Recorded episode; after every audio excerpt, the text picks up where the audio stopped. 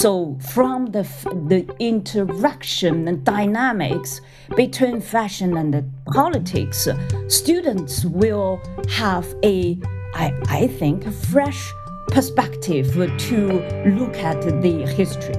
And also teaching, you just invest 10% and you will be returned from your talented students 90% joy. You're listening to Speaking of Language, a podcast recorded at the Language Resource Center at Cornell University. Each week, we explore a topic related to language pedagogy and second language acquisition. This week, on Speaking of Language, Dr. Peidong Sun discusses how fashion played a role in the Cultural Revolution in China. She also shares details of her history studying in China and France, as well as her numerous upcoming book projects. Welcome to a new episode of Speaking of Language. I'm Angelica Kramer, the director of the Language Resource Center at Cornell University. And I'm Sam Lupowitz, the LRC's media manager. Today, we are speaking with Dr. Peidong Sun from Cornell's History Department. Professor Sun is teaching a course this semester titled Fashion and Politics in 20th Century China, and we can't wait to see how the two relate. Welcome to Speaking of Language, Peidong. Thank you for having me. So, Peidong, you have lived, learned, and worked in many different countries. Can you please share with us a little bit about your background and your path with languages? Oh, yeah. I spent 10 years at Sun Yat-sen University. That's the capital city of the Guangdong province, which means 129 kilometers from Hong Kong. Mm-hmm. It includes 4 years of undergraduate studies, majoring in French and minoring in Chinese languages and literature. And it is followed by 3 years of master's degree in French literature and language. I also went to Lyon Deux in France as an exchange student and studied economic sociology from 1999 to 2002. As a person who is boring in nature, I accomplished 2 PhDs. One is in law at Sun Yat-sen University, and the other is in sociology at Sciences Po Paris, also known as the Institut d'études politiques de Paris. So in terms of language, Chinese, French, and English are my working languages. As you may know, China is a multi-ethnic, multi-language, and multi-dialect country. Yeah. We have 56 ethnic groups, right? Mm-hmm. So, but our dialects are usually divided. We said it's 10 major dialects. But people who don't speak them, you will feel the others, when they speak them, you just think they are foreigners. You just can't understand those dialects. For example, when I was in China at home with my parents, I spoke Guanzhonghua. Guangdong dialect is a sub-dialect of Shanxi dialect. At school, I spoke Mandarin for teaching, and to interview my Chinese folks in Guangdong province for my first book, I learned to speak Cantonese, which is a totally foreign language for me. To gladly oral history for my second book, I learned to speak Shanghainese, another foreign languages for me. Wow. So what prompted your initial interest in French? Oh, that was, in China, the France and the French culture have been always something very romantic. Yeah. We have already romanticized all those things which have been far away from our ordinary life. That just creates my initial, interest. Yeah. Mm-hmm. Yep. The language of love, right? Exactly. Or so they say. And the blind one. It was a blind love. Yeah. Well, so I'm told that you had a funny instance with language shock during your first visit to France in the year 2000. What happened there? Yes, that was pretty funny. Maybe it's funny for me. You tell me if it is funny for you guys. As I mentioned, I spent 4 years learning French in Guangzhou. Most of the learning and reading materials at Sun Yat-sen University back in the late 1990s were classic French literature. Sure. Most of them, except for a small part of business French.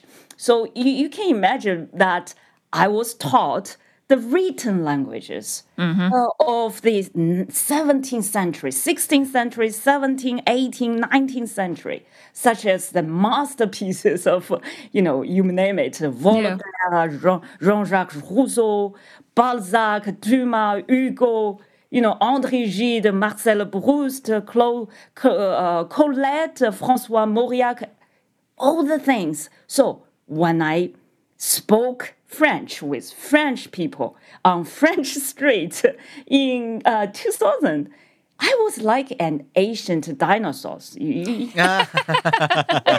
Those folks thought my French was too recherché.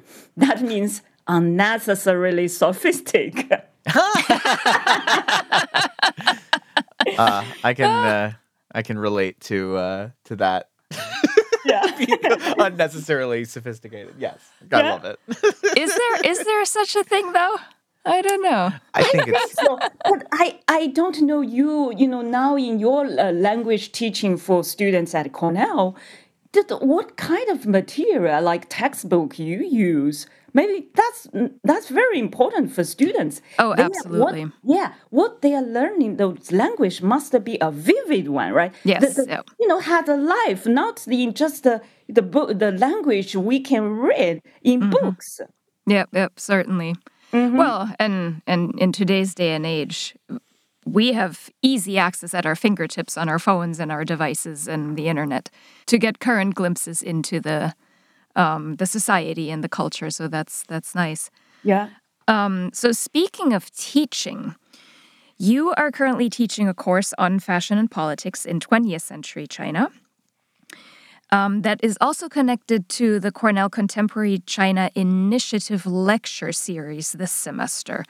So first of all, what is your course about? Fashion and politics. I actually took the main title of my first book, which is Fashion and Politics. And also, I think that's a good point or perspective to closely investigate what had happened in 20th century in China. So from the interaction and dynamics between fashion and the politics, students will have I think, fresh perspective to look at the history. Mm-hmm. So how does your course tie in with the lecture series? What's the connection between those two?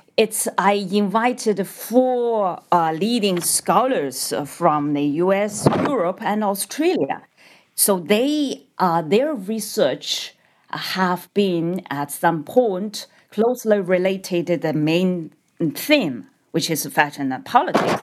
So I hope my students could have a unique opportunity to know those scholars' cutting-edge research based on what we have already discussed in class, which means like the fashion crimes, a communist political aesthetics.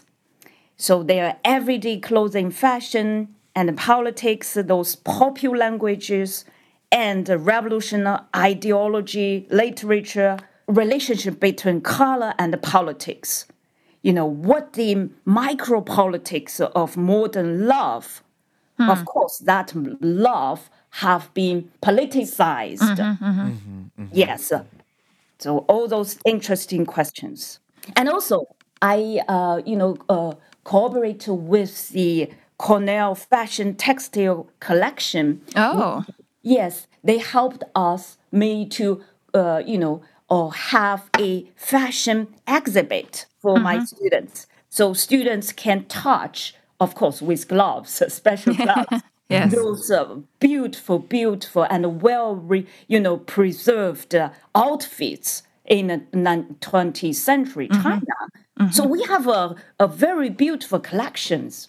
Nice. And they asked the questions I explained. So that was a very good, you can feel the good vibe. Mm-hmm. So let's zoom in a little bit then. What is a politicized fashion? What prompted you to investigate that connection between politics and fashion?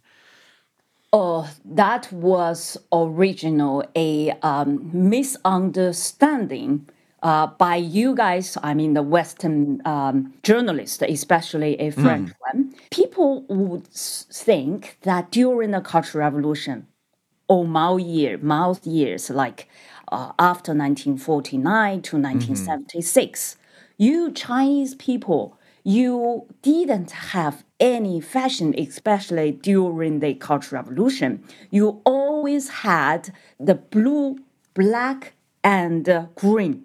Mm-hmm. No other things. So I, based on my own research, I found it was not true.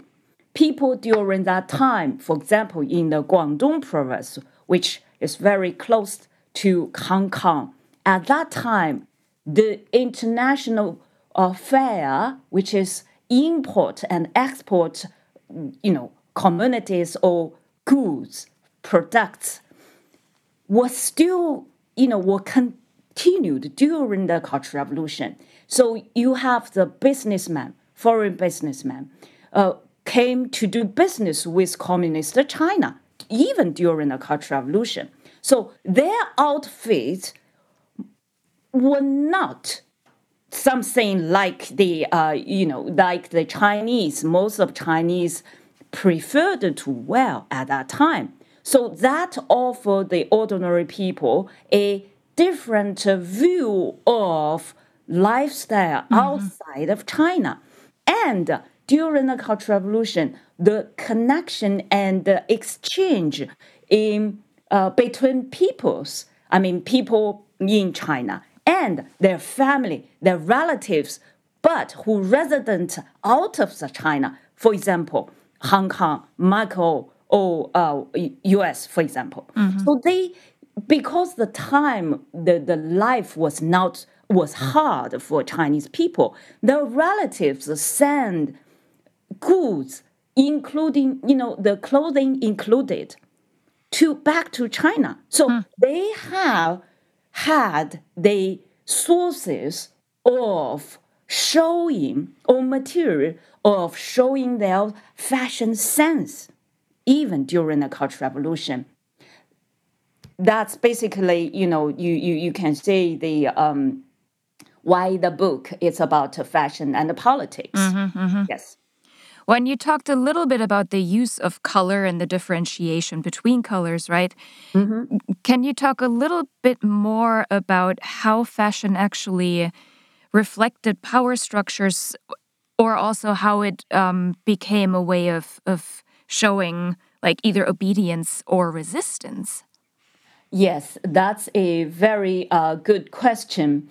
In 2015, I published an article in the China Quarterly, which is basically talk about people's, not only the obedience, that's all the, the huge stereotype by Western audience or scholars sometimes or public. Not only the obedience, but the disobedience, transmissions and resistance by using their, everyday clothing fashion as a tool to show their mixed feelings of fashion under Mao during a high, communist revolution period. I just give you one example of how color Like, you know, during the Cultural Revolution, Chairman Mao received the Red Guards from all of China in Tiananmen Square 8 times. And, you know, at that time, he himself wore a, you know, green military uniform. That shows, but not all, you know, before Cultural Revolution, except for several very unique occasions, like Chairman Mao, you know, met with the generals at that time as a the party leader or the chef of the state. He would wear the military uniforms, but that was very rare. However, during the Cultural Revolution, when Chairman Mao received those little red guards, he himself wore a military uniform. That shows to the young people, our country, our state power now is in danger. You, the young generation, the revolution, communist successors, you need to stand up. And you need to show your perseverance, show your confidence, show your revolutionary spirits to support me, to get the power back to me. So that's, you know, the green of the military, PLA military uniform tells story. How do your students react to this topic? Do they draw similar comparisons with other cultures and times?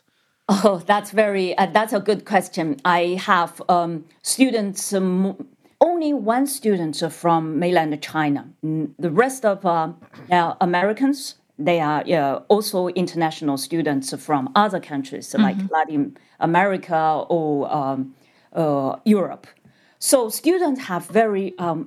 I think from the feedback I witnessed in my class, I found they have mixed feedbacks. From one way, the Cultural Revolution, especially the dynamics, the power structure between fashion and politics, really fascinated them. I can say that very clear because we have very intense discussions in class, after class, and on the Canvas system. You see very often, the debates between them. They have been very well trained, and they said, I found your point is very interesting, but I think X, Y, Z. The reason, so you see, before in class and after class, students really are fascinated by the topic, and then they have very, very intensive discussions. What other courses will you be teaching in the future? Oh, for the spring 2023, I will teach 2,000 courses. One is Global Maoism, History and Present. The other one is Tyranny and Dignity, Chinese Woman from the Cultural Revolution to Hong Kong Protests. Why that's a Global Maoism? Just because, you know, this course will help students have a better understanding why Maoism has been still hunted, not only in China, but also in the rest of the world. And for the Tyranny and Dignity, basically is a woman's history. That title just came from the day I saw the Iranian woman who died, and who those people threw their scarf into the fire, right? They danced.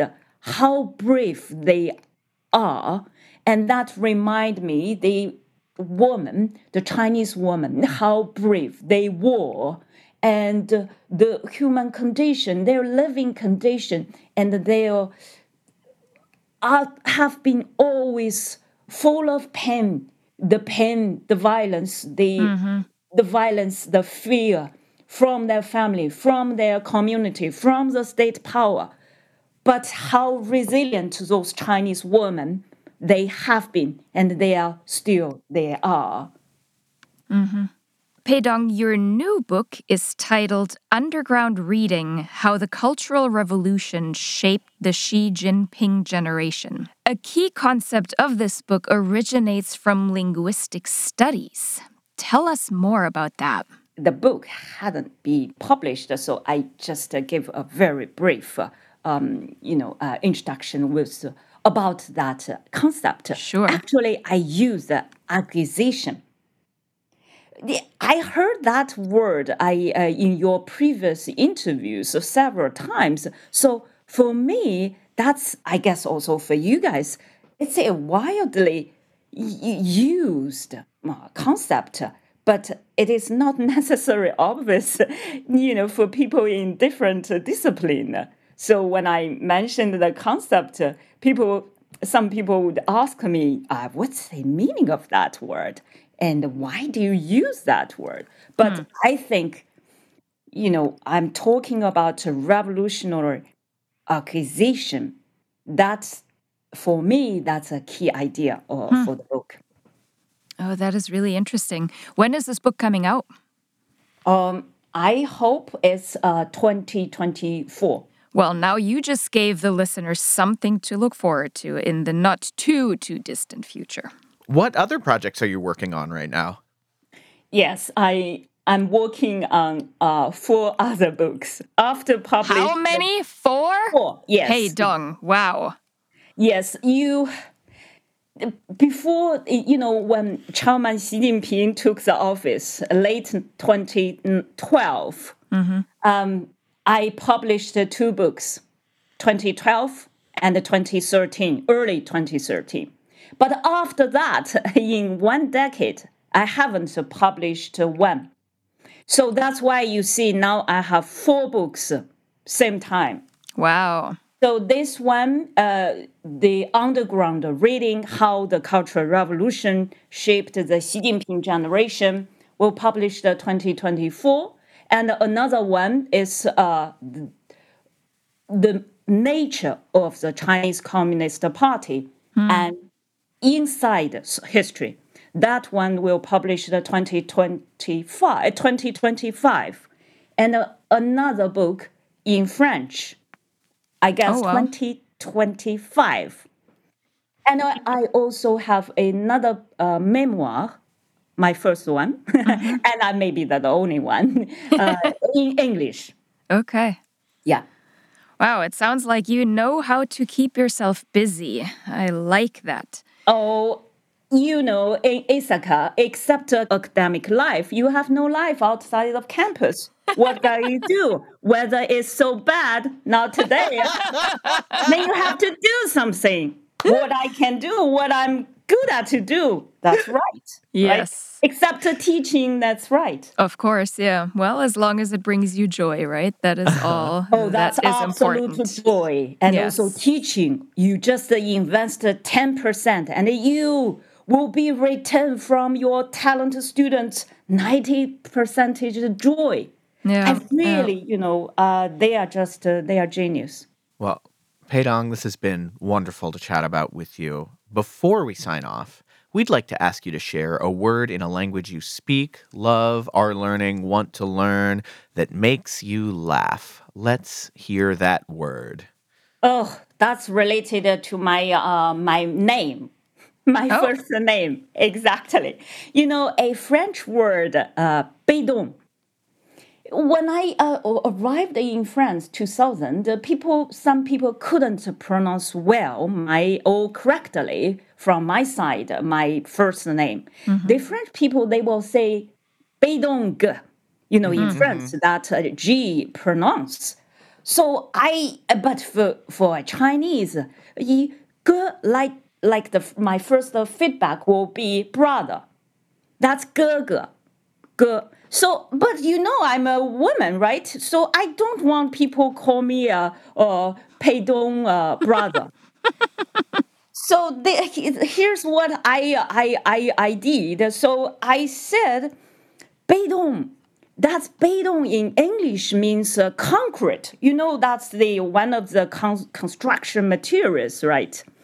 So I said, if you couldn't pronounce, if you pronounce béton, then that's similar to my name, my first name in Chinese. And also, most importantly, for the people who have a good sense of popular culture at that time, they will know there was one of the marginal French slang. It's laisse béton. Laisse béton, that means, you know, oh, let it be, or, you know, let's move on. So, I like it. That. Yeah, it was fun. Wonderful. Thank you so much for speaking of language with us today, Peidong. My pleasure. Thank you both. Next week, we'll speak with Julia de Aragon from the board of the Latino Civic Association of Tompkins County. Until then, auf Wiederhören. The Language Resource Center is located on the ground floor of Stimson Hall on Cornell's main campus in Ithaca, New York. Check us out on the web at lrc.cornell.edu. Or follow Cornell LRC on Facebook, Twitter, and Instagram. Speaking of Language is produced by Angelica Kramer and Sam Lupowitz. Recorded by Sam Lupowitz. Original music by Sam Lupowitz, Dan Gable, and Joe Gibson. Thanks also to the College of Arts and Sciences at Cornell University. As a reminder, the ideas and opinions expressed on this podcast do not reflect those of the College of Arts and Sciences or any other official entity of Cornell University. We thank our listeners. And do stay tuned for our next episode.